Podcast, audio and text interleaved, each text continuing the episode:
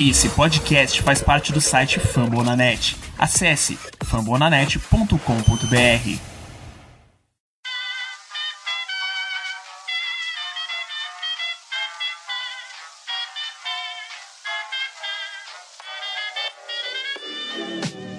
Mais uma rebatida forte. E ela tá fora daqui! Uau!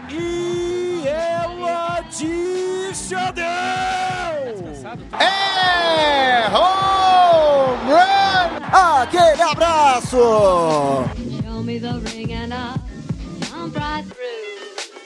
E aí galera do beisebol, como é que vocês estão? A partir de agora está começando o episódio 67 do meu, do seu, do nosso Rebatida Podcast, o podcast oficial para falar da MLB aqui na plataforma Fumble na Net, o podcast em português mais recomendado pelo Spotify na categoria beisebol e isso deixa a gente cheio de orgulho. A partir de agora, regular season já começou, né? Nós vamos falar sobre a Opening Day, a Opening Series, vamos também trazer um diagnóstico do que aconteceu nesse primeiro final de semana, vamos projetar os jogos desse meio de semana e já deixar tudo engatilhado para a equipe com o Thiago Mares, Felipe Martins, Vitor Salviano, enfim, os demais colaboradores aqui do grupo do Rebatida para trazer o episódio 68 vindo com as séries do final de semana. A partir de agora, Via de regra, a ideia é ter pelo menos dois rebatidas por semana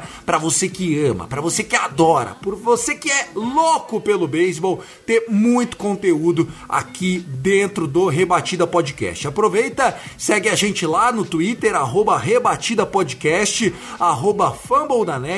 Eu sou o Thiago Cordeiro, arroba Cast Dodgers, né, do Dodgers Cast, e comigo hoje duas lendas, Guto Edinger, o arroba Yankees Brasil e Tássio Falcão, o arroba Texas Rangers Bra. Texas Rangers que já veio vencendo séries, tá voando o Rangers, né, Tassinho? Seja bem-vindo.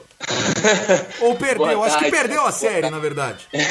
Perdeu a série. Tá voando baixo. Na verdade, a gente vai conversar um pouco mais sobre isso. Obrigado, Tiagão. Tamo aí, Guto. Tamo aí pra mais um Rebatida Podcast e com força com esse início de temporada. Sem dúvida. Quem também perdeu a série foi o Yankees, né, Guto? Já tem crise no Bronx ou não? Seja bem-vindo. Ainda não, né? Agora, se começar a vacilar, é, vai ser complicado não criticar, porque é que vocês não é que vocês não ficam lendo, mas o que eu recebo de comentário falando que o time é uma bosta na, na primeira série da temporada lá no Twitter é brincadeira, imagina o Tássio. Fala aí, galera, vamos pra mais um rebatida aí. Vambora, episódio 67, se você quiser, tem muito rebatida já gravado, desde aqueles explicando estatísticas para você que tá chegando agora, até mesmo você que quer saber uma previsão do que a gente achou nesse início de temporada. A gente fez Power Ranking, preview da American League, da National League, das três divisões de cada liga. Tem muito conteúdo legal. Esse episódio que chega na edição da Luke Zanganelli, sob a coordenação, supervisão de Danilo Batista. A partir de agora, tá com você, é o Rebatida Podcast.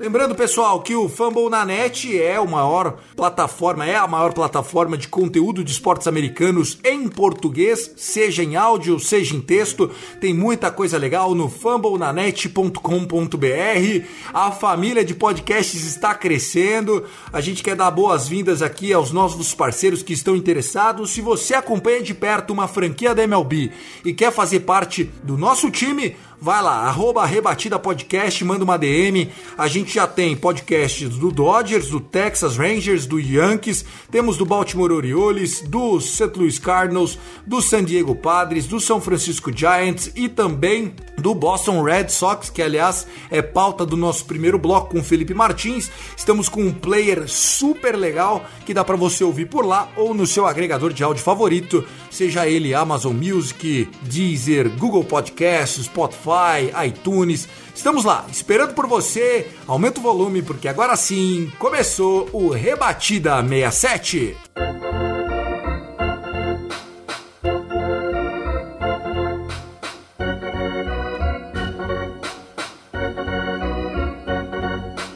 Bom, pessoal, Opening Day, Opening Series já está para conta, né? A partir desta segunda-feira, quando a gente está gravando esse episódio, nós teremos novas séries sendo renovadas. Muitos jogos começando na quinta-feira, eh, algumas séries foram interrompidas na sexta para voltar no sábado e domingo, alguns é, já com quatro jogos, a grande maioria com três. Apenas uma série não foi realizada por conta do coronavírus. Sim, ainda continuamos sob o fantasma do Covid-19. A partida entre Washington Nationals e New York Mets acabou não sendo realizada porque quatro jogadores positivaram e outros cinco atletas entraram em quarentena. O Washington Washington, que só estreia amanhã, terça-feira, dia 6 de abril. O Mets já começa nessa segunda-feira, ninguém positivou no Mets mas isso deu uma bagunçada. Ô Guto, eh, não foi o melhor jeito de começar o ano com uma série já suspensa por conta de Covid, né?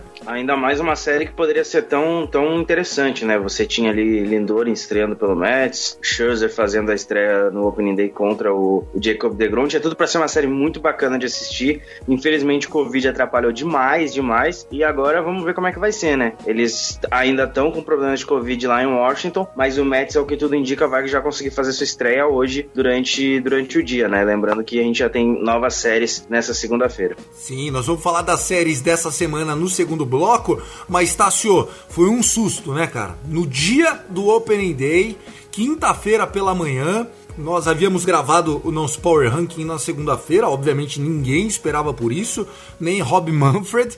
E aí chegou a notícia. Eu achei até que era um, First April Fool, né? Uma brincadeira de 1 de abril, mas não era, cara. O caso foi sério, pegou um monte de jogador por lá. Olha, Thiago, na verdade, é, você falou, ah, a gente nem esperava. Eu acredito que, tipo assim, a gente esqueceu. É, eu falo até por mim que a gente esqueceu que existia Covid, mano. Porque quando a gente tomou o susto do caso do Mets e do Nats, nós ficou ah, tem um Covid, né? A gente lembrou que tem um Covid, então a série foi interrompida, teve que ser adiada. E agora o, o parece que não joga de novo, né? Então já complica aí, porque são 162 jogos, é um calendário que dura meses, mas, mano, é apertado. Eu quero saber, estou com a expectativa para saber como é que os Nationals vai pagar esses jogos aí atrasados, que pelo vídeo vai ficar essa, essa semana inteira aqui sem jogar. É o que tá aparecendo e vai atrapalhar o calendário dos outros times. Mas olha, vou te falar, a gente ver novamente, né, DeGrom e Scherzer, né, que, que, acho que é o milésimo confronto entre Scherzer e, e DeGrom, mas infelizmente aconteceu essa situação e eu acredito, na verdade, eu falo tipo assim, mano, não é possível, não é possível que a gente não aprendeu nada com a temporada de 2020. O National já, já é reincidente de problemas com Covid, né, no ano passado também. Então, mano, não é possível. O que tá acontecendo? Os jogadores não estão seguindo o protocolo. Como é que é? Alguma coisa tá acontecendo errado nos Nationals. Isso é desde a temporada passada passada. E isso vai acabar afetando o time, como afetou no ano passado. Então, vou te falar: é, é, é Covid, é um time bem montado, com vários jogadores bons, mas o Covid quem vai levar esse time aí é a falência.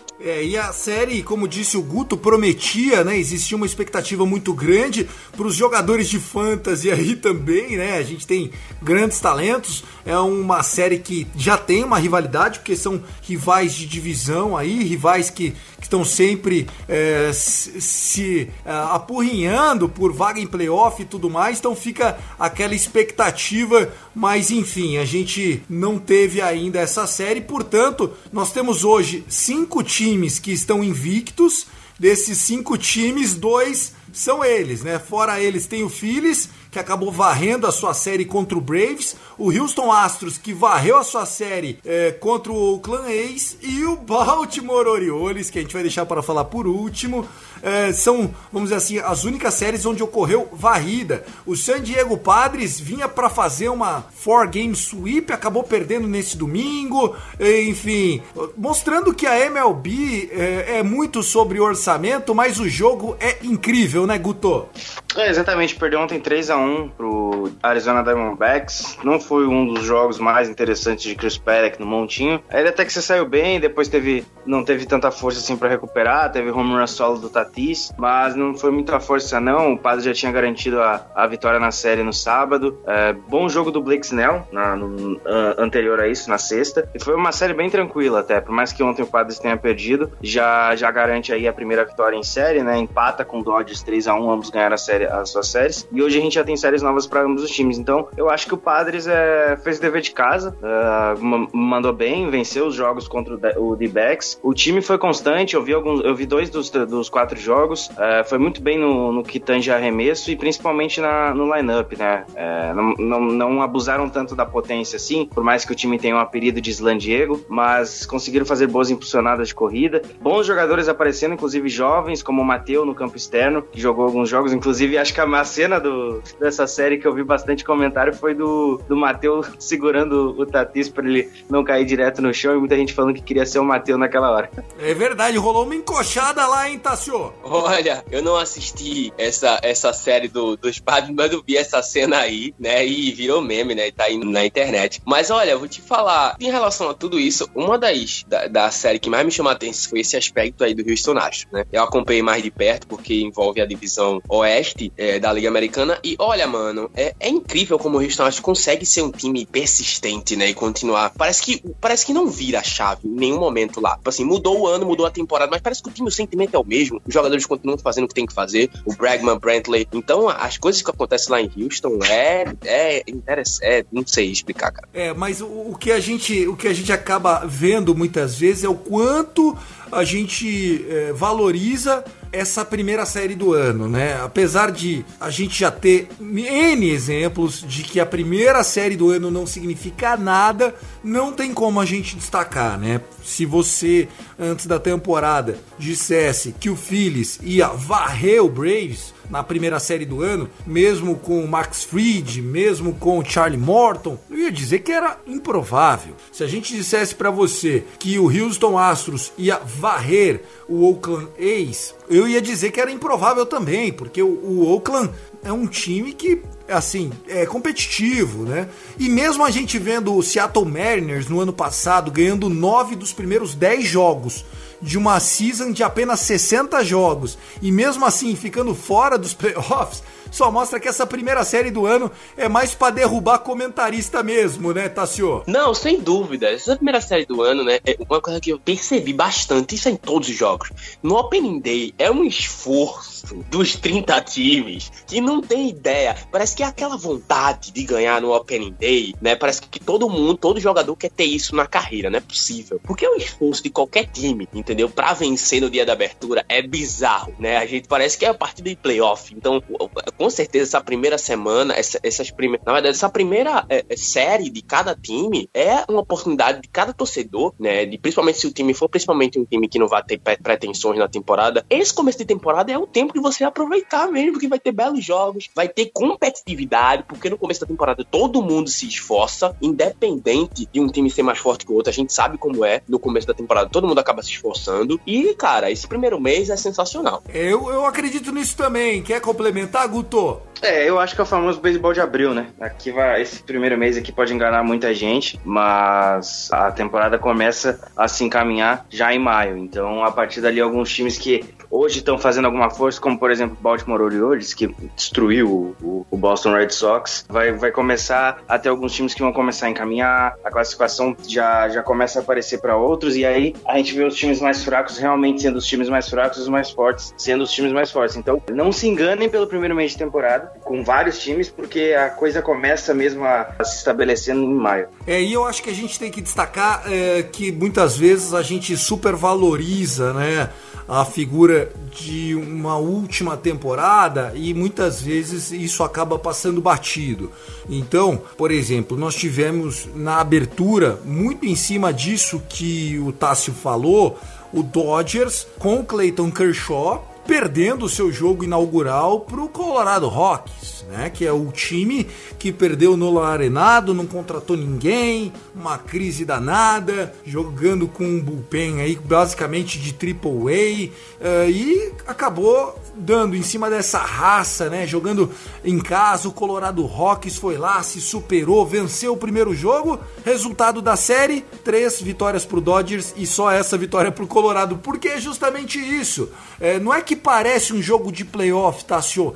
É o espírito de um jogo de playoff, porque você tem o seu ace jogando, todo mundo ali dando 100%, o acaso de você estar tá voltando de uma off-season pesa, né? O Dodgers, por exemplo, teve dois erros no jogo, teve home run que virou rebatida simples, num erro bizarro do Justin Turner. Não sei se vocês acompanharam, mas é assim: tudo pode acontecer. Se o beisebol é uma caixinha de surpresa na Opening Series, mais ainda. Mas também não dá pra gente descartar, né? As partidas que tiveram Zach Wheeler, Aaron Nola, esse time do Phillies que a gente bateu tanto no preview da, da American League, da National League East, né? Quando a gente fez o nosso episódio 65, quem quiser ouvir tá lá à disposição. A gente pegou firme com o Phillies, mas é um time que tem talento, até porque o elenco é caro Quero e tem dizer que que, eu render. defendi eles, coloquei como Cinderella Season. É, começaram bem, eu quero ver se vai manter, porque o Bryce Harper tem um famoso, a famosa mania de começar muito bem na metade da temporada com seus 24, 25% de aproveitamento no bastão e não tá rendendo bem. Então eu quero esperar para ver mais, mas o início da temporada foi bem. Ontem o Eflin fez uma ótima partida. Eu não esperava, eu achava que tirando os dois bons arremessadores que o Phillies tem,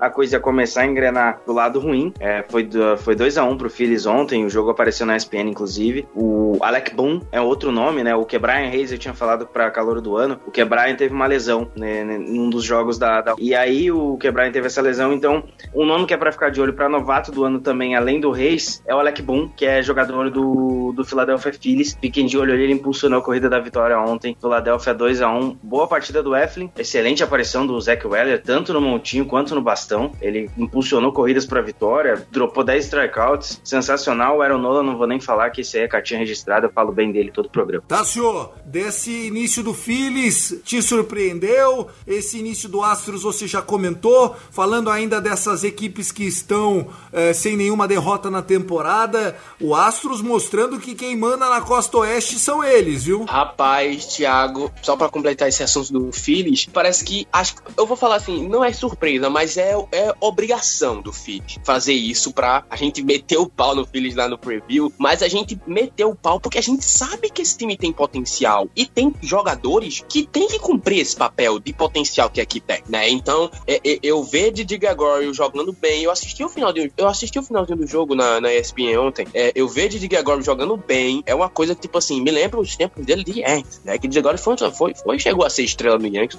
então, tipo, é um jogador, é, além de outros ali, o Bryce Harper começando bem, a gente sabe que o lego dele de começar bem, depois cair, mas o time do Phillies começou com o pé direito, né? Então é tentar manter isso aí, porque é um time que se tiver, é- MLB, é, beisebol é isso, né? É você ter um time que, quando tudo começa a dar certo, tudo dá encaixado, as engrenagens funcionar, o bullpen, os, os starters pitchers entrar numa sintonia acontecer, o time vai longe e tem tudo pra ser um dos destaques dessa temporada aí, que essa divisão leste aí da Liga Nacional tá muito divertida. É, e eu lembrei disso, viu, Tassio, de você falando que é coisa de maluco essa divisão e realmente acontece, né? Se você fosse dizer, ah, o Phillies vai varrer o Braves, eu falaria, ah, improvável. Mas pensando em como funciona a dinâmica dessa divisão, no final de semana a gente teve Miami Marlins roubando e dando calor no Tampa Bay, roubando uma vitória na série lá. Nós tivemos o jogo do, do Mets e do, do, e do National su- suspenso por Covid e uma varrida improvável, não impossível, mas improvável do Phillies sobre o Braves. Então é bem isso que você falou, é mais fácil acertar o número da Mega Sena do que prever a National League East. É, Thiago, essa divisão ninguém vai abrir pra ninguém, não. Nem o Miami Marlins vai abrir. Ninguém vai abrir pra ninguém. Então, isso é o que transforma essa divisão muito divertida. Porque a competitividade tá no ar aí, entre todos os times da divisão. Então vai ser um negócio divertidíssimo da gente assistir. Legal, senhores. Passando aqui para nossa próxima pauta, nesse primeiro bloco ainda, falando sobre o estranho caso do Boston Red Sox. Acho que a gente tem que trazer a público isso, faz parte aí da nossa conversa interna, mas a gente é, criou uma expectativa sobre a série de abertura do Boston Red Sox contra o Baltimore Orioles, jogando no Fenway Park. E tudo aconteceu porque no preview da American League East, no episódio 65, apesar da gente ter convidado o Felipe Martins para falar sobre o Boston Red Sox, a nação dos meias vermelhas ficaram, eh, vamos assim, chateadas com a nossa avaliação, Guto.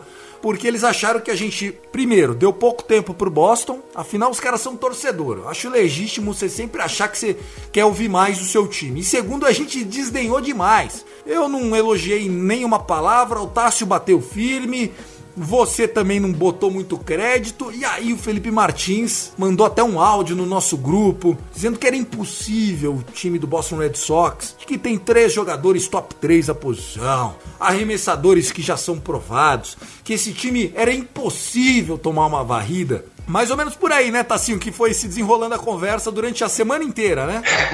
Olha, eu fui. Eu nunca fui tão pressionado. Já fui muito pressionado nesse grupo Rebater Podcast lá no WhatsApp. Mas essa semana levei pancada do Thiago, do, do próprio Thiago Mares, que é, é, vamos te falar, é uma senhora babação com o Felipe Martins. É, é verdade. Aqui. Já tem a rivalidade do time A pro time B. Aí, os caras. Aí a gente vai lá e, e, e fica pressionado. Moral da história, gente todo mundo do Rebatida, da família Rebatida, tava olhando de lupa essa série Baltimore Red Sox. Moral da história: no dia do jogo, quinta-feira, chuva, suspenso. Ninguém respirava, aquela tensão no ar. Aí vem John Means no montinho. John Means vem para defender a nossa honra, Tassio e consegue uma das atuações mais espetaculares que o mundo já viu em Opening Day. Olha só, o John Means conseguiu sete innings completos arremessados, cinco strikeouts, nenhum walk e apenas um hit. Um hit.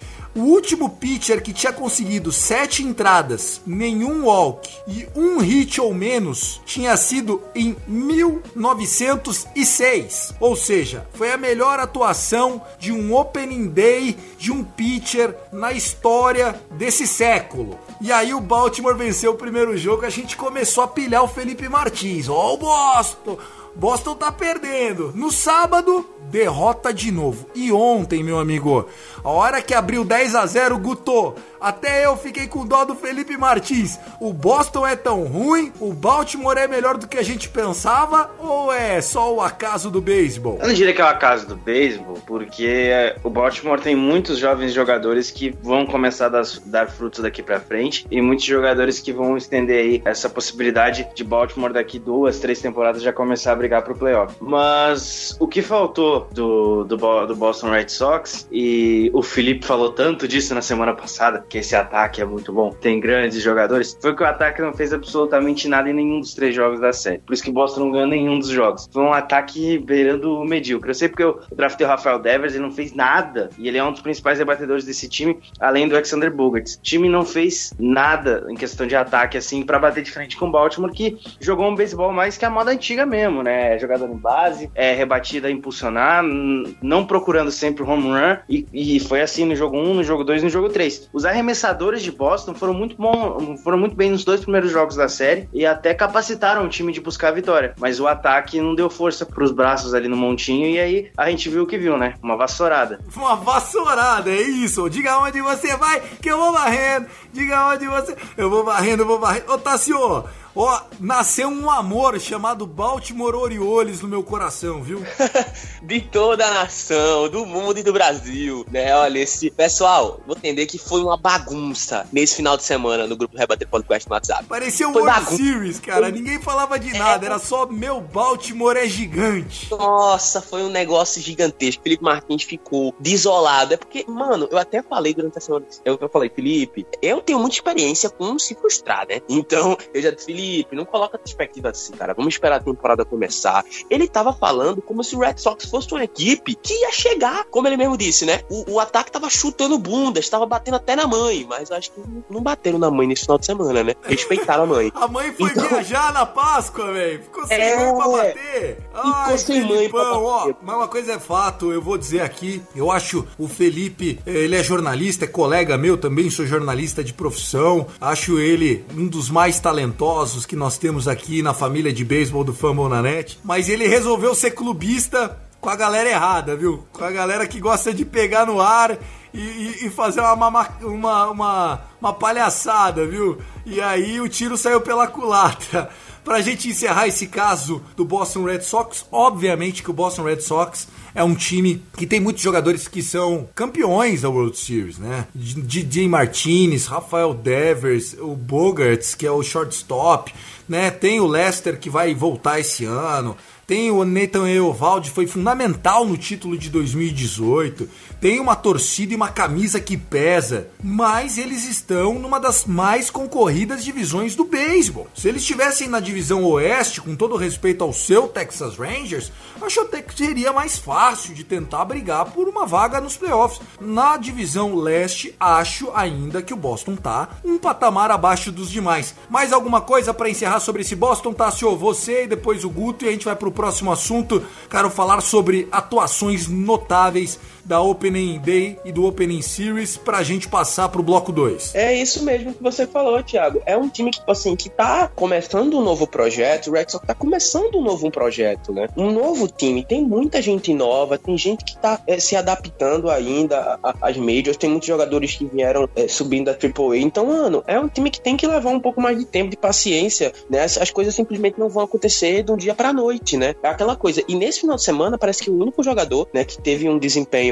honroso foi o próprio Didi Martinez, né? Que eu vi que ele é, rebateu 2 de 3 no sábado e 2 de 3 no domingo. Então, é, é, o resto, a maioria, todo mundo passou zerado. Passou aquela coisa, né? Então, tipo assim, é, e no começo da série, no, na sexta no, no, no, é, na sexta no sábado, o, o Yovaldi e o, o outro pitcher lá, que eu esqueci o nome dele agora, o, o, que, a, o que arremessou no sábado, jogaram muito bem, né? Mas o problema é que não aconteceu o Red Sox no ataque. Então, esse time não tá batendo na mãe de de ninguém, né? Fica difícil. Vamos ver se sair melhor daqui pra frente. Sem dúvida. Falando ainda sobre atuações espetaculares do final de semana, nós tivemos o BBB em alta, Guto.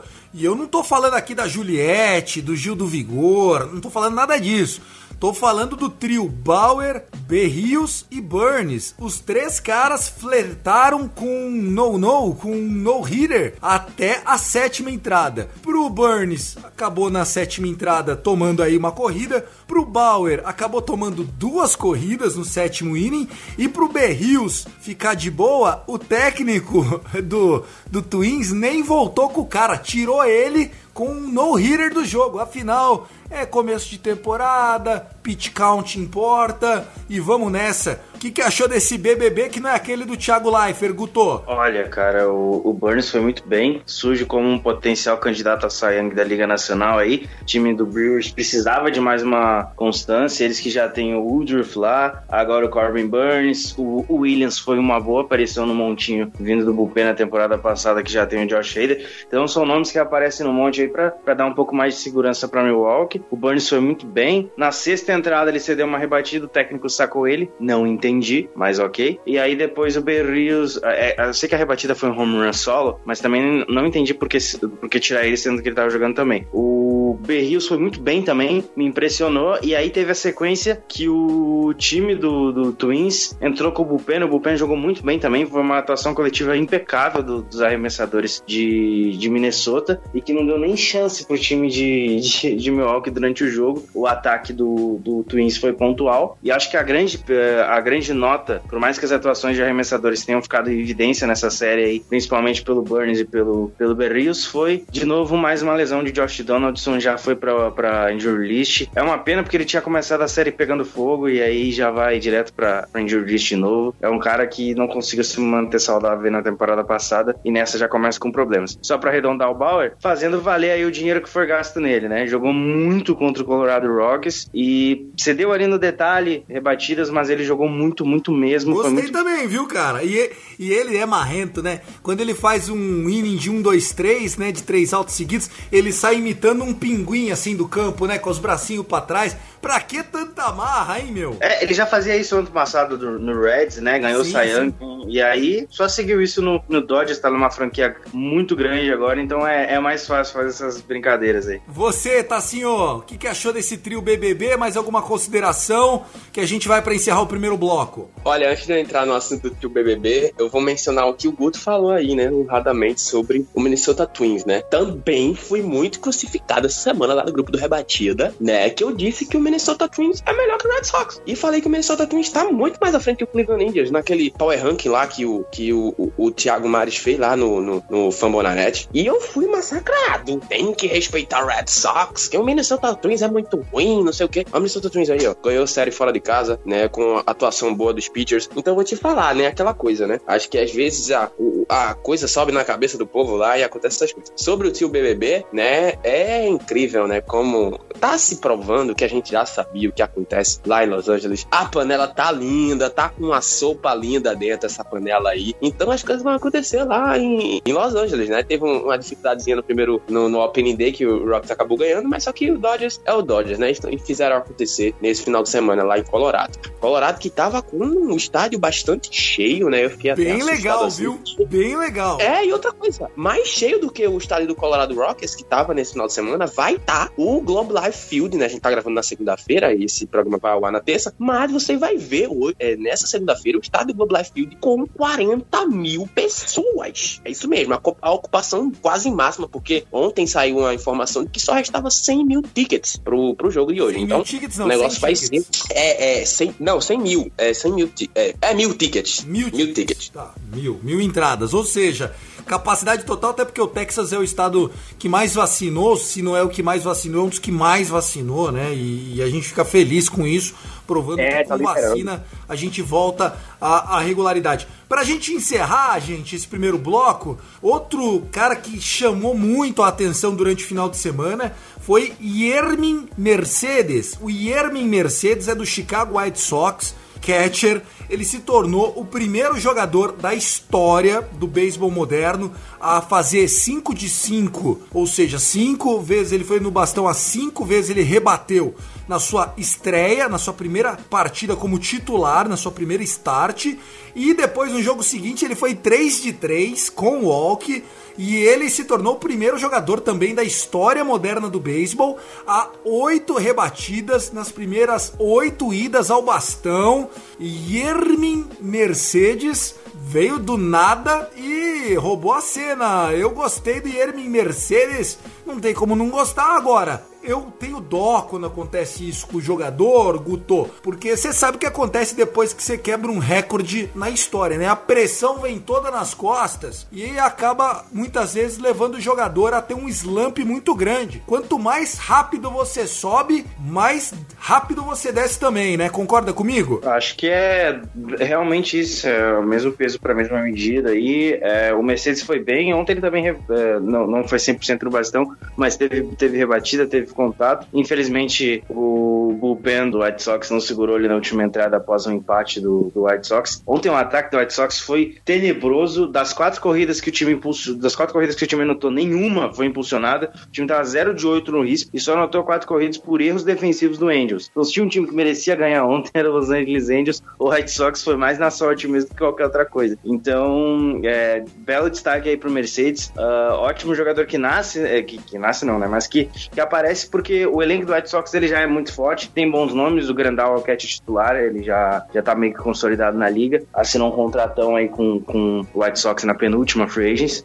E agora ter um outro nome na mesma posição para dar um pouco de descanso pro Grandal pode ser interessante aí, até visando playoffs mais pra frente. Mesmo assim, o Angels venceu a série por 3 a 1 mas olho nesse White Sox que deve ser um dos francos candidatos aí a brigar pelo título da Liga Americana. E só pra fechar aqui a questão de destaques, Jazz Chisholm Jr., jogador segunda base do Miami Marlins, vibrante pra caramba, assisti, assisti o jogo do, do Marlins na, no segundo jogo da série. O time tava apagado, tava dormindo, ele foi lá e rebateu uma tripla, acordou. O moleque é muito bom, foi decisivo pra ganhar o jogo, o último jogo da série. Roubou segunda base, roubou terceira base. Jogador muito divertido de assistir. Olho no barramenho aí que pode ser uma surpresa também nessa temporada. Como é que é o nome da fera? Jazz Chisholm Jr. Rapaz, que pronúncia é essa, meu amigo?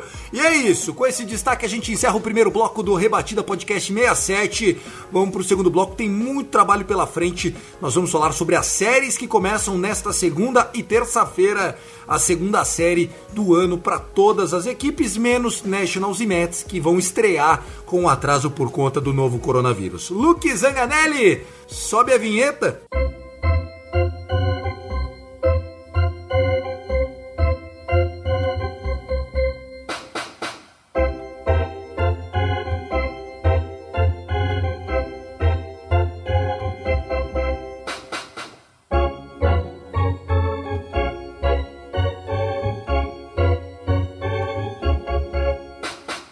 Começando o segundo bloco do meu, do seu, do nosso Rebatida Podcast. Não deixe de seguir a gente lá no arroba Rebatida Podcast do Twitter.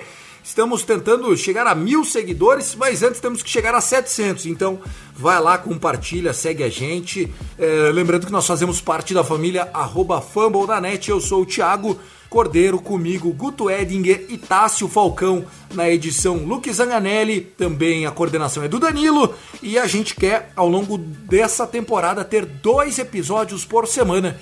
O nosso compromisso aqui desse trio que vos fala é toda segunda-feira gravar um episódio novo para entre segunda e terça-feira colocar ele no seu agregador de áudio favorito. Por isso, coloca para seguir, põe notificação, assim você não perde nenhum conteúdo. E quero aqui mandar um beijo para as meninas, a comunidade feminina da MLBTT não para de crescer, né, Tassio? É verdade, Thiago tá com força aí, muita gente subindo, muitas meninas, né? E tá bastante é, divertido. A gente viu é, nesses últimos tempos para cá, 2020 para cá principalmente, um crescimento muito grande da lá da, da MLBTT. Então é uma coisa que chega a ser animador, né? Então, tipo assim, a forma como, como é, o pessoal tá interagindo, principalmente cresceu bastante. Eu percebi isso do, de, do ano passado para cá. E isso é o que anima, né? Isso que faz a gente continuar contribuindo com a MLB na nossa, da melhor forma que a gente pode no Twitter e por aqui pelo Rebatida Podcast. Legal, vamos falar sobre as séries que começam nesta segunda-feira, dia 5, mas que vão acontecer ao longo da semana. Vamos tentar em 10 minutos fazer um preview disso. Nós temos o Detroit Tigers recebendo o Minnesota Twins, confronto de divisão da American League Central. Nós temos o Washington Nationals fazendo a sua estreia contra o Atlanta Braves. O Atlanta Braves vindo pressionado, né? Tá sem, tá sem nenhuma vitória ainda no ano. Nós temos o Angels vindo de vitória contra o Chicago White Sox, pegando o Houston Astros. Nós temos o New York Yankees recebendo o imparável, a máquina enjaulada com ódio Baltimore Orioles, Cincinnati Reds, que venceu a série contra o St. Louis Cardinals, recebendo o Pittsburgh Pirates, que venceu na estreia contra o Cubs e depois perdeu, Miami Marlins pegando Cardinals, Philadelphia Phillies pegando Mets, Boston Red Sox não tem tarefa fácil. Boston Red Sox que vai ter aí um tempo mínimo para dar aquela reagrupada e já enfrenta o Tampa Bay Rays nessa série de semana. Temos o Chicago Cubs enfrentando seu rival de divisão, Milwaukee Brewers, importante para os dois times essa série. Texas Rangers em casa, casa cheia, Globe Life Field, recebendo a molecada do Toronto Jays. Colorado Rockies recebendo o Arizona D-Backs.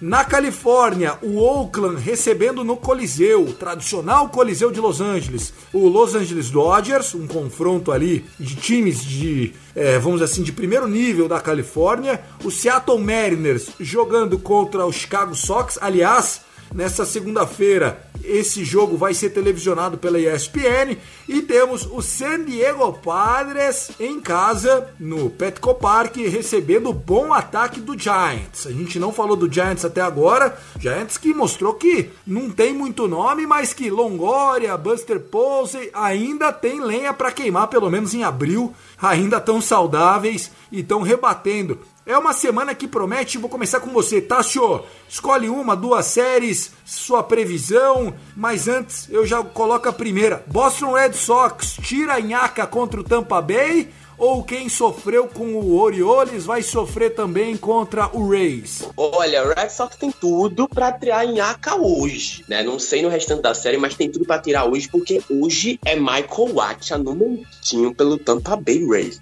Não vencer uma partida onde Michael Wacha está arremessando, aí tem que fechar a franquia. então, pelo amor de Deus, eu torço para que o Red Sox, não, a gente tira onda aqui, brinca, mas a gente torce pelo sucesso do Red Sox do Felipe. Traidor, traidor, torcedor torcer pro Red Sox jamais, tá louco?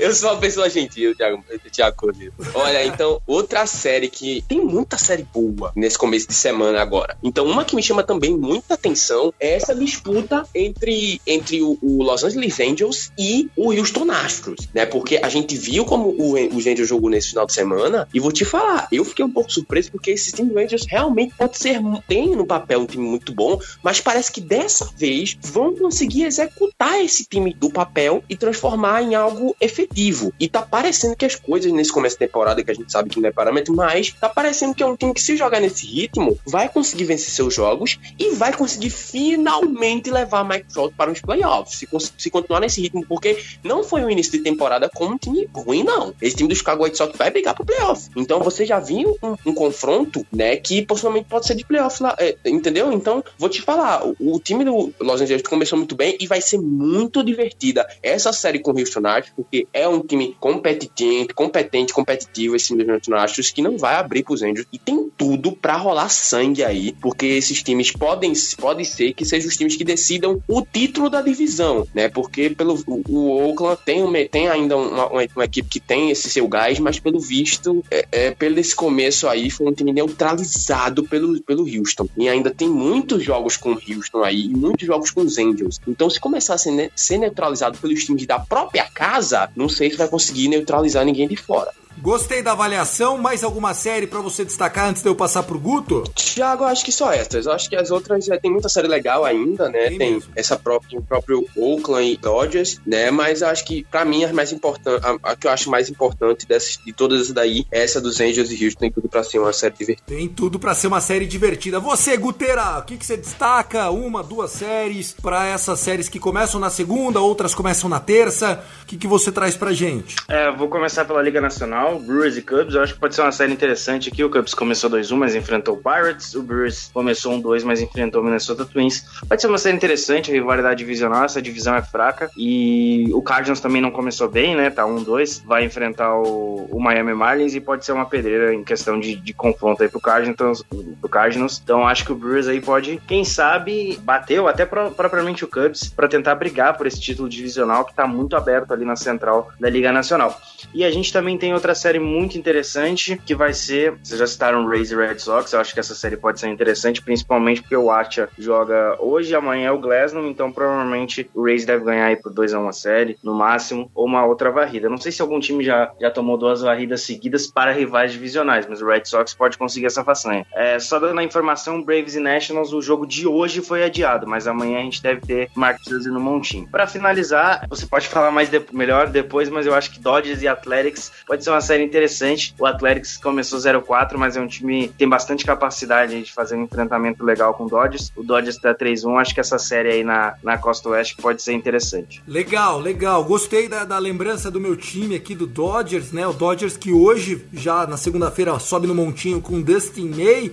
Dustin May que depois de todos serem anunciados foi o último starter, né? Que foi colocado na rotação pelo Dave Roberts. A gente já fala do Dustin May já há alguns meses aqui no Rebatida, né? Um cara que tem bastante talento, muito movimento na bolinha. É, eu vou destacar aqui uma série que eu tô bastante ansioso para ver, justamente por conta do que aconteceu no primeiro, no primeiro final de semana, que é Baltimore Orioles contra New York Yankees. O Yankees vem pressionado, jogando ainda em casa, né? A série contra o Blue Jays foi em casa e o Orioles vem quente, ainda fora de casa. Então, é, hoje, Jordan Montgomery no montinho, né? Diria que o, o Yankees é favorito para o jogo, mas o Baltimore tá quente, né? A gente sabe que o momento e o psicológico no beisebol conta muito e tudo pode acontecer. Uma série que eu queria destacar também é a do Mets, porque como o Mets não jogou, vai ter o seu, os seus aces aí à disposição. Jacob DeGrom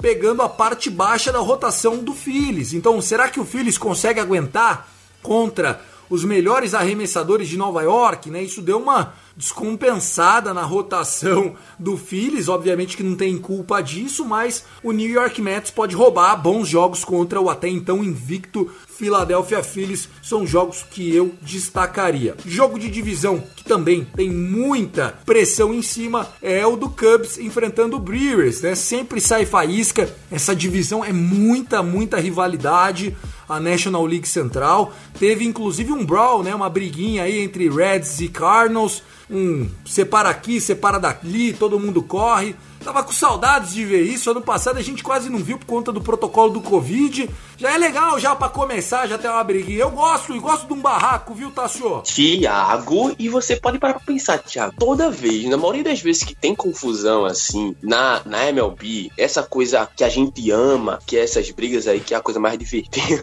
uma das coisas mais divertidas do esporte, é, mano, é que o Cincinnati Reds sempre tá envolvido. É incrível isso. Sempre, se você for ver uma das maioria das brigas que tem no MLB, sempre os Reds estão envolvidos. Quando o Puig jogou lá, foi umas três brigas por, por temporada lá, né? Quando o Puig jogou lá, né? Era, era sempre briga contra os Reds, contra, os, contra o, o, o Cardinals, contra os Pirates, contra todo mundo da divisão, arrumava confusão. Então os Reds é o time mais briguento daquela divisão central e eu acho que até da MLB, porque vou te falar, nem as rivalidades de Dodgers e São Francisco, é, Yankees e Red Sox tem tanto rolo para contar como esse Cincinnati Reds, vou te falar, hein? É, fica essa, fica essa expectativa, porque quando jogam dois rivais de divisão, obviamente que o clima esquenta e não interessa se só foram três, quatro jogos da temporada, tudo pode acontecer.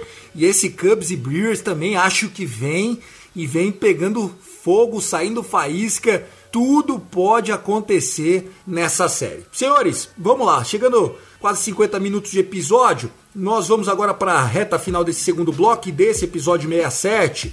Nós temos que comentar um anúncio que foi feito no primeiro dia do ano. A Major League Baseball é, decidiu tirar de Atlanta, na Geórgia, o All-Star Game 2021. O All-Star Game ia acontecer no estádio do Atlanta Braves no meio do ano, como acontece tradicionalmente o All-Star Game. Ano passado não teve All-Star Game por conta do Covid, mas esse ano ia ter. E a Major League Baseball deixou expressamente isso que é por conta da política da Geórgia. O estado da Geórgia fez algumas alterações na votação eleitoral, né, na, no modo eleitoral, no modus operandi da eleição da população local, é, restringindo a opinião popular, ou vamos dizer assim, abre aspas, sendo menos democrático, fecha aspas, com a população local. A gente já sabe que o sul dos Estados Unidos tem problemas seríssimos, é, culturais, estruturais e o Rob Manfred, para surpresa de todo mundo, resolveu meter o dedo nessa ferida aí, mandou tirar da Georgia. Quero começar com você, Guto. O que, que, você achou disso? É um tema polêmico. Obviamente, quem quiser saber mais, dá um Google aí, procura mais. Mas eu me surpreendi, principalmente da MLB, que sempre foi isentona em muita coisa, colocou as manhinhas de fora e resolveu se posicionar, viu, Gutera? Exatamente. O time da Atlanta Braves não gostou nada. A nota oficial do time mostra essa insatisfação com a decisão que o Manfred deu. É, é, bem verdade que a gente tem um comissário patético. O Manfred é muito omisso em várias coisas. Ele é horrível, aprova regras que não fazem sentido, deixa regras que são interessantes de fora. Toma muitas decisões questionáveis porque ele, ele é um lixo e toda, toda possibilidade que eu tiver de criticar ele, eu vou criticar. Sobre essa decisão específica, não acho que ele esteja errado, porém, é, não sei se tirar o, o All-Star Game de lá é uma decisão correta também. Eu sei que tem a questão é, da janela, que o que foi aberto em questão dessas modificações na, em, alguma, em alguns pontos eleitorais lá de, de Atlanta, lá da Geórgia especificamente. Muita gente questionando é, essa questão de afetar diretamente as minorias étnicas, que querendo ou não entra nesse ponto. O Tássio conhece, entendeu muito melhor que eu, porque até ele procurou em questão de, de,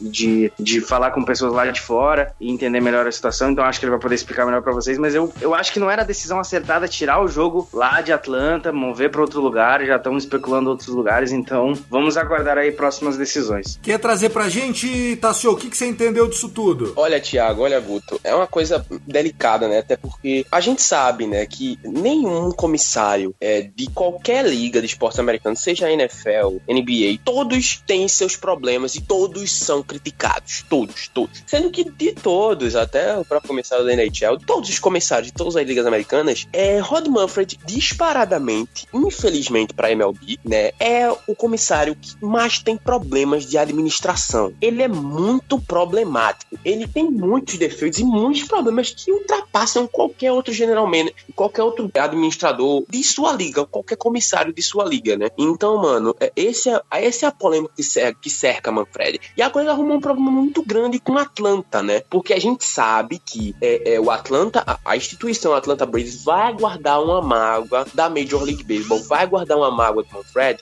e quando tiver futuramente algum tipo de, de votação entre os, entre os donos de clubes, ou alguma coisa para provar alguma coisa, o Atlanta Braves sempre vai ser oposição. Vocês vão ver isso acontecer, porque o time vai guardar essa mágoa se a, a própria MLB não dá uma satisfação de tentar pelo menos realocar para outro ano, né, o, o All-Star Game lá em Atlanta, porque isso incomoda. Mas sobre o aspecto político que afetou tudo isso aí, o que eu sei assim por alto, né, a, a, o que eu pesquisei, o que eu soube, o que eu acabei apurando com pessoas que vivem lá, é que é, é, algumas mudanças políticas aconteceram, né, em leis de democráticas, né, em relação ao voto do povo. Algumas coisas foram alteradas, né, em relação a como as pessoas lá de Atlanta vão votar a partir das próximas eleições presidenciais ou, ou até governamentais. Então, isso foi espalhado, né, foi jogado aí no ar e a MLB tomou essa decisão de tirar o All-Star Game, né, de, de Atlanta porque girou muito em torno, né, a gente sabe que a gente tá numa época no mundo, não só no Brasil, de que fake news e que notícias mal interpretadas estão sendo espalhadas, né? Então, é, é, foi espalhado para o mundo todo e nos Estados Unidos inteiro que era algo antidemocrático, que ia acabar com a democracia de Atlanta, né? Mas é o que eu procurei saber com pessoas que vivem lá no meio é que não é tão assim. Então a gente sabe como as coisas são espalhadas de uma forma extraordinária pelo mundo e do jeito que tá nessa época de news e tudo mais. Então, realmente, algumas coisas parecem que é, é, configuram como se fosse algo antidemocrático e é o que acabou essas pessoas pegando e interpretando isso.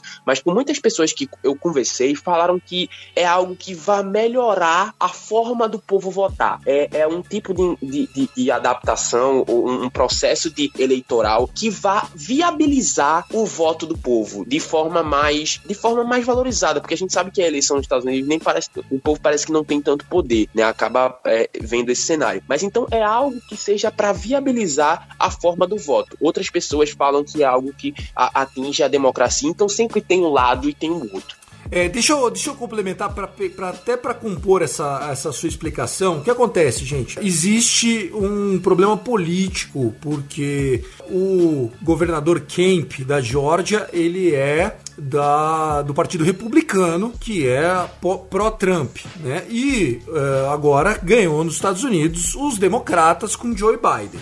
Então, eu não queria entrar aqui no mérito o que é direita, o que é esquerda, mas digamos que o republicano seja direita e que o, o, os democratas sejam esquerda, vai, só pra gente deixar isso no contexto.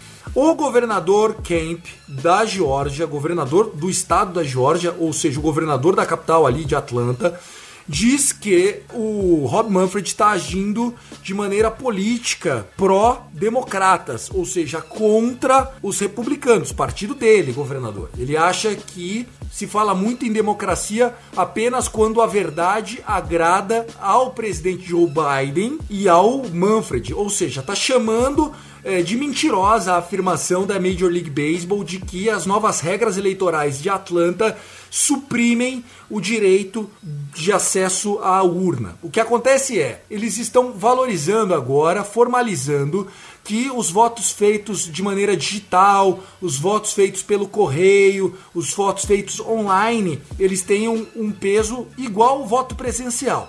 E aí, quem é contrário a essa medida alega que o nosso padrão clássico daquele, o, o pobre, o menos assistido, que é essa pessoa que tem menos acesso à tecnologia, e isso acontece nos Estados Unidos também. Imagine que a Disney não tem pobre, não tem miserável. Pare, não existe isso, tá? Isso lá existe também. Então, o que acontece? Eles alegam que se você dá muito mais acesso para quem tem dinheiro a votar, essas pessoas vão votar sem sair de casa, vão votar em maior número, ou seja, o peso dessas pessoas que têm acesso à internet, a dispositivos eletrônicos, vai ser maior do que o cara que é da favela, do gueto, enfim. Então, partindo desse princípio, a Major League acha que você está beneficiando mais o voto da classe média alta do que da classe menos assistida. Espero que as pessoas tenham conseguido entender. Foi isso que aconteceu na Geórgia. E aí a Major League falou: opa, não concordo com isso, por quê? A esquerda, ou enfim, o Partido Democrata não concordou com essa ação dos republicanos, que achou que estava segregando o acesso ao pleito, à urna, ao voto, e acabou tomando essa medida. Eu tô no meio do caminho. Eu acho que esporte e política eles devem andar juntos apenas quando é para alertar a população, como foi o Black Lives Matter do ano passado. Eu acho que foi bom o esporte se engajar.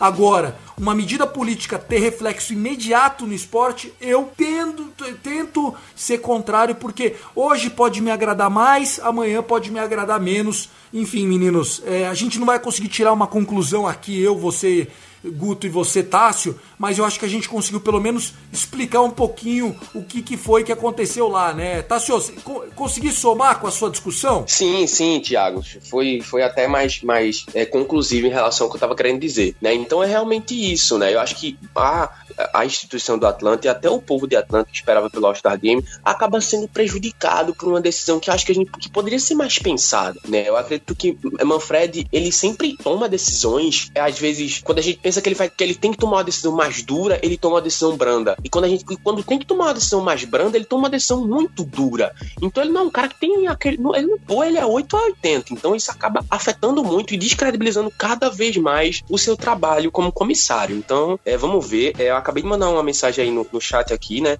que o, o Vitor, o Vitor, né, o Vitor Oz mandou lá no grupo da gente, né, que até esse final de semana vai se definir, essa notícia saiu agora, né, enquanto a gente gravava, que até esse final de semana vai se decidir aí onde vai ser o All-Star Game.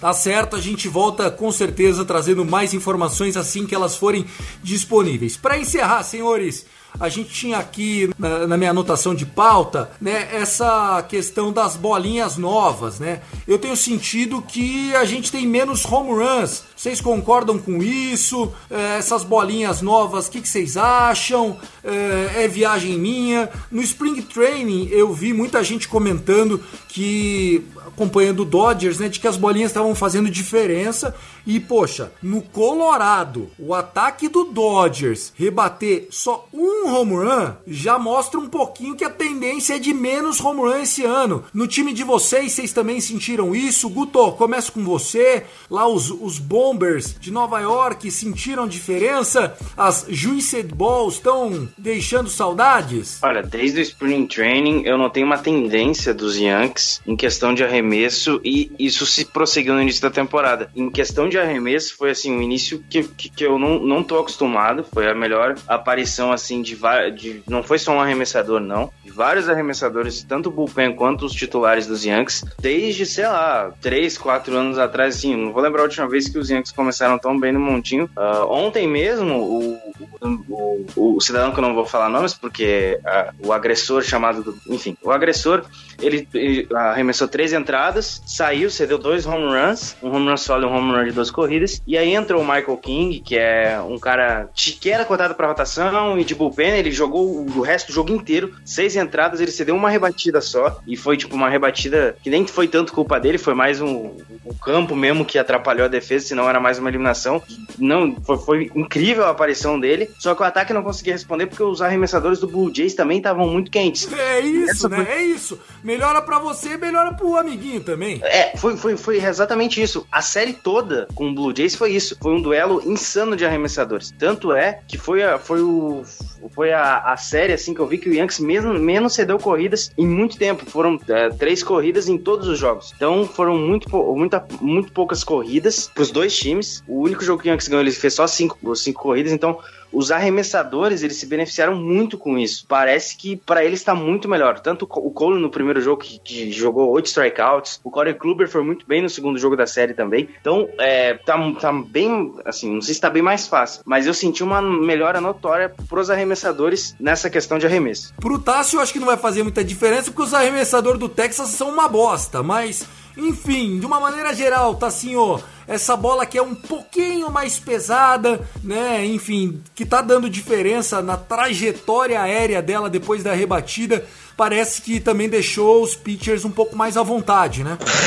Olha, nem tudo é uma bosta, né? Mas vou te falar, é, é, parece que realmente, né? Eu também compartilho desse mesmo sentimento, e parece que foi algo que acabou beneficiando os dois. De, ano, de 2019 para cá, David Price falou: a bolinha tá voando muito. Tem alguma coisa errada com essa bolinha aí, tá voando muito. Aí a MLB sempre, a MLB sempre, é, é, a gente sabe, né? Que a MLB sempre mexeu na mecânica da bola, né? Na forma como ela é construída, e nunca trouxe ao caso. Sendo que desse último ano pra cá, é meio que disseram, é, a gente fez alguma coisa aí, né, na bola. E dessa é a primeira vez que eles falaram que é, a gente parece que mexeu em alguma coisa aí, né? E deu pra ver que a bola tá um pouco diferente mesmo. Até porque, às vezes, é, é, ou ela voa muito, ou ela não voa nada. Até porque esse final de semana, é, eu posso falar até como experiência própria, o Joey Galo bateu um home run de 460 feet e veio é, ontem o Netlaw bateu um de 455, então a bola tá voando muito. Ou a bola, quando a bola voa muito, ou não voa nada, né? Porque também tem bolas que tem rebatidas que parece que vai muito longe e não vai, né? Então até isso eu tô tendo que, me adaptar, porque a gente sabe, né, que às vezes quando vem uma rebatida tal, a gente sabe que vai pelo ser. barulho, nossa, né? daí Pelo barulho a gente já sabe é, se vai ou não pelo, vai. Pelo barulho e pelo swing também do jogador, que a gente sabe quando ele pegou bem na bola. Então, às vezes, tem jogador que pega bem na bola e a bola não vai. Aí você fica, oxê. Então, é, ou você acerta realmente a, a, o, o, momento certo de rebater na bola e, na, e, no, e na, no eixo certo de pegar nela, que ela vai voar e vai voar muito, ou ela vai voar e vai voar pouco. Então, é isso que também tá dando para pegar, né? Em relação aos pitchers, nesse final de semana agora, no domingo principalmente, é Jordan Lyles, né, teve uma exibição muito boa pelo Montinho, pelos Rangers. E ele é um cara que ele abusa muito das breaking balls. E a breaking ball dele encaixou tanto, tanto que eu nunca tinha visto uma exibição de breaking ball tão boa de Jordan Lyles desde que ele chegou nos Rangers. Então dá para ver que a bola tá mais graçola. Além de beneficiar também os rebatedores, também tá beneficiando muito bem os pitchers, porque Jordan Lyles deu um show de breaking ball no domingo ontem. Então vou te falar, é uma coisa que essa bolinha tá mais graçola, tá mais safadinha. Legal, gostei.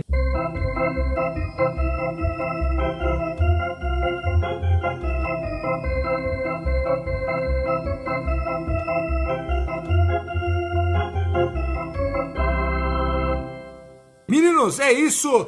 Nosso Rebatida 67 vai ficando por aqui. Lembrando que a gente está produzindo esse conteúdo para você, para você ajudar a gente a chegar cada vez mais longe. Então compartilhe esse episódio com seu amiguinho, com a sua amiguinha que gosta de beisebol, né? O Rebatida é um trabalho voluntário que a gente faz aqui na plataforma Fumble na Net. A gente não cobra nada para você ouvir isso aqui. A gente só quer que você ajude a chegar cada vez mais longe. Eu, Thiago Cordeiro, Guto Edinger e Tassi Falcão, vamos ficando por aqui. Guto, um abraço, boa semana e olha, até semana que vem, viu, querido? Valeu, Thiago, Tasso, galera que acompanha a gente até agora. Siga o Rebatida lá no Twitter para saber mais de quando tem podcast, de quando a gente traz texto. A gente lançou o guia da temporada 2021, então se puder dar uma força, é muito, é muito importante. Tem participação minha, do Felipe. A gente montou uma equipe bem legal para trazer muito conteúdo para vocês. Tem a previsão de todos os times, tem uh, explicação de regra. É, é um guia muito completo, são mais de 100 páginas, são 148 páginas se não estiver errado. Então dá uma forcinha lá, abre, dá uma lida. Se você tiver curiosidade, a gente fez com muito carinho, deu bastante trabalho, então dá uma força lá e arroba Yankees Brasil se quiser saber sobre a maior franquia dos esportes americanos. É isso e até mais. Muito bom. Você, Tassio, um abraço, boa semana e Baltimore Orioles fez a nossa alegria no final de semana que os nossos times agora façam o papel dele também. Realmente, né? Esse rebatida foi desejado. Até porque até o Guto acordou cedo hoje, Thiago. Você acredita, mano? Guto 10 horas já tava acordado. Então, esse rebatida foi um rebatida que todo mundo se esforçou pra estar aqui hoje. Foi divertido, foi bom demais. Então é isso. Eu, eu queria só deixar um, um, recado aqui. A gente sabe que um dia desse a gente tava vendo aí, não foi, Tiagão? Que estavam ouvindo a gente na TV, estavam ouvindo a gente no celular, no, no, no computador. O pessoal tá ouvindo a gente todo canto. Então eu queria dizer assim, será como seria a experiência, né, de nos ouvir, você tendo lá um momento de relaxar com o seu parceiro, com a sua parceira. Então ouça a gente tendo um momento amoroso com o seu parceiro, com a sua parceira e deixe sua experiência como é que foi lá no Twitter do Rebatida Podcast. Se foi bom, se não foi. então é isso, pessoal. Então é Rebatida Podcast. Um abraço e até semana que vem. Ouçam o da Lone Rangers que vai sair possivelmente no mesmo dia que vai estar saindo esse Rebatida Podcast. Valeu, um abraço, valeu, falou. Beijo, Guto, beijo, Thiago e até semana que vem. Valeu, meu nego! Esse foi o Tássio Falcão, também Guto Edinger, eu, Thiago Cordeiro, vou ficando por aqui. Também deixo para você o pedido para você acompanhar esse trabalho que foi feito muito legal, mais de 100 páginas falando de beisebol, um preview maravilhoso feito a muitas mãos aí, em nome do nosso queridíssimo Vitor Silva, do O News. Um trabalho muito legal, mas enfim, que teve revisão de muita gente, próprio Guto, Thiago Mares, Danilão. Galera se empenhou para fazer esse trabalho bem legal, esse trampo que tá lá no fumblenanet.com.br. Também deixo o convite para você ouvir o nosso Dodgers Cast. A gente grava na terça-feira, dia 6, toda semana também para falar do campeão atual da Major League Baseball. Gente, é isso. Luke, um beijo para você, obrigado e vamos pro próximo rebatida que com certeza chega para alegrar os fãs de beisebol. Até mais, valeu, gente.